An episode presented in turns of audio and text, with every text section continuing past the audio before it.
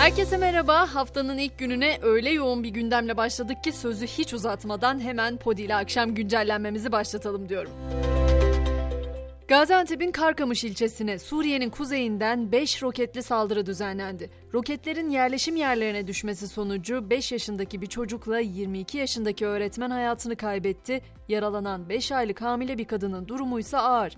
Toplamda 10 yaralı var. Saldırıda yaşamını yitiren çocuğun ise CHP milletvekili Mahir Polat'ın yeğeni olduğu öğrenildi. Karkamış'ta eğitime bir hafta süreyle ara verildi.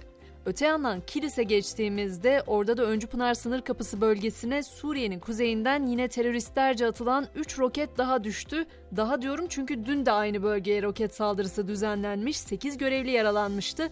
Bugünkü saldırıda ise herhangi bir can kaybı ya da yaralanma yaşanmadı. Sabaha başladığımız üzücü haberin ise ayrıntılarını aktarmak isterim. Amasya'da tiyatro oyuncularını taşıyan minibüsün tıra çarptığı feci kazada Tolga Güleryüz, Burak Topçu ve Özgür Karataş hayatını kaybetti. 8 kişi de yaralanmıştı. Kaza geçiren o ekipte yaralananlardan Uğur Şalvarcıoğlu, Sergen Deveci ve Özgür Ayaz'ın Samsun'da, Ceyhun Fersoy, Burak Gülçebi'nin Amasya'da tedavileri sürüyor. Melis İşiten, Filiz Özbek ve Aykut Bektaş ise tedavilerinin ardından taburcu olmuş durumda.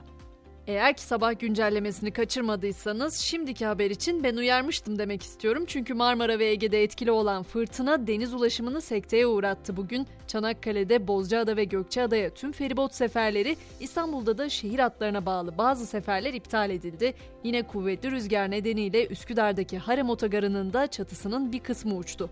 Tabii bu anlattığım tüm haberlerin hemen hemen hepsinin görüntülerine sosyal medyada da erişebiliyoruz. Sosyal medya dediğimizde ise aklımıza ilk gelen yerlerden biri Twitter ve dolayısıyla artık Elon Musk. Elon Musk'ın olaylı Twitter süreci devam ediyor. Son olarak Musk'ın Twitter'dan daha fazla kişiyi işten çıkarabileceği öne sürüldü. Öte yandan Musk, Kanye West'in Twitter hesabını yeniden aktifleştirdi. Antisemitik açıklamaları nedeniyle sponsorlarıyla problem yaşayan West, Shalom yazdığı bir tweet paylaştı. Erşan Kuneri ise davalık oldu. Kimdi Erşan Kuneri? Cem Yılmaz'ın yarattığı bir karakterdi ve son zamanda da Netflix'te bir dizisi yayınlanmıştı. Bağımlılığa ve Sigaraya Hayır Derneği, Cem Yılmaz'ın Erşan Kuneri dizisi hakkında alkol ve sigarayı özendirdiği gerekçesiyle suç duyurusunda bulundu. Amerika'ya gittiğimizde Beyaz Saray'dansa yeni bir rekorun haberi var. Hali hazırda ülke tarihinin en yaşlı lideri olan ABD Başkanı Biden 80 yaşına girdi. Böylece Biden görev başındayken 80 yaşına giren ilk başkan ünvanını kazandı. Peki Avrupa'da neler oluyor Gizem derseniz biliyorsunuz Avrupa'nın en büyük gündemi şu sıralar enerji krizi ve buna bağlı yaşanan grevler. İşte o enerji kriziyle ilgili enerji zirvesi Türkiye'de yapılıyor ve Antalya'da başladı. Eski Almanya Başbakanı Schröder'in de katıldığı zirvede Avrupa'daki enerji krizi ve sektördeki dijitalleşme masada. Bu arada Avrupa'da yaşanan bu enerji krizi ve enflasyondaki artışlar bir süredir köylerden göçlere de sebep oluyor. İtalya'daki kasabalarda son yıllarda yeni sakinlerini çekmek için birbiriyle yarışıyor. 1 euroya satılan harap evlerden düşük fiyatlardaki oturmaya hazır evlere kadar bu yerleşim yerleri arasında da yüksek bir rekabet var diyebiliriz. Son olarak İngiltere'nin güneyindeki Puglia'da yer alan Prestigia kasabası insanlara boş bir konut ve oturma izni almaları için tam 30 bin euroya kadar yani yaklaşık 575 bin liraya kadar ödeme yapacağını duyurdu. Anlaşma kapsamında satışa çıkan evlerin fiyatlarının ise verilen bu teşvikten ucuz olması bu teklifi oldukça cazip hale getiriyor.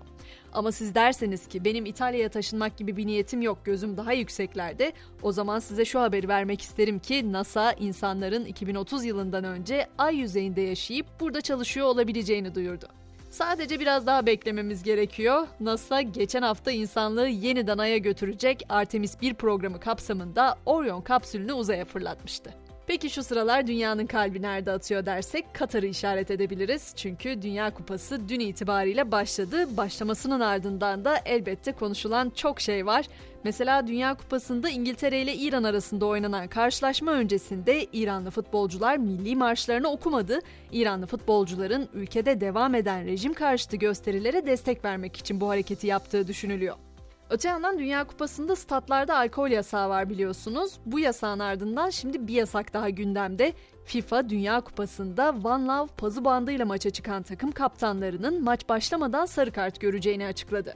Bu One Love pozu bandı ile ilgili bilginiz yoksa onu da şöyle aktarayım. Bu kol bandı futbolcuların LGBTİ topluluğuyla dayanışma göstermek için yapılmış olan bir tasarım. Peki Dünya Kupası'nda bu akşam hangi maçı izleyeceğiz Gizem diye sorarsanız onu da aktarayım. A grubundaki ikinci maçta Senegal-Hollanda mücadelesi var. Bu maçın başlama saati 19. B grubunda ise saat 22'de ABD ile Galler karşı karşıya gelecek. Ve noktalarken Cristiano Ronaldo'nun Instagram'da 500 milyon takipçiye ulaşan ilk kişi olduğu haberini de aktarmak isterim. Dünya Kupası'nda Portekiz formasıyla onu da 24 Kasım Perşembe günü Gana karşısında göreceğiz. 37 yaşındaki futbolcu uzun yıllardır zirvede yer aldığı sosyal medyada böylelikle yeni bir rekora imza attı. Paris Saint Germain'de forma giyen Arjantinli yıldız Lionel Messi ise 376 milyon hayranıyla Ronaldo'yu takibini sürdürüyor. Böylelikle bugünün akşam güncellemesini de noktalamış olalım. Sabah 7 itibariyle ben yine burada olacağım. Sizi de bekliyorum. Görüşmek üzere, hoşçakalın.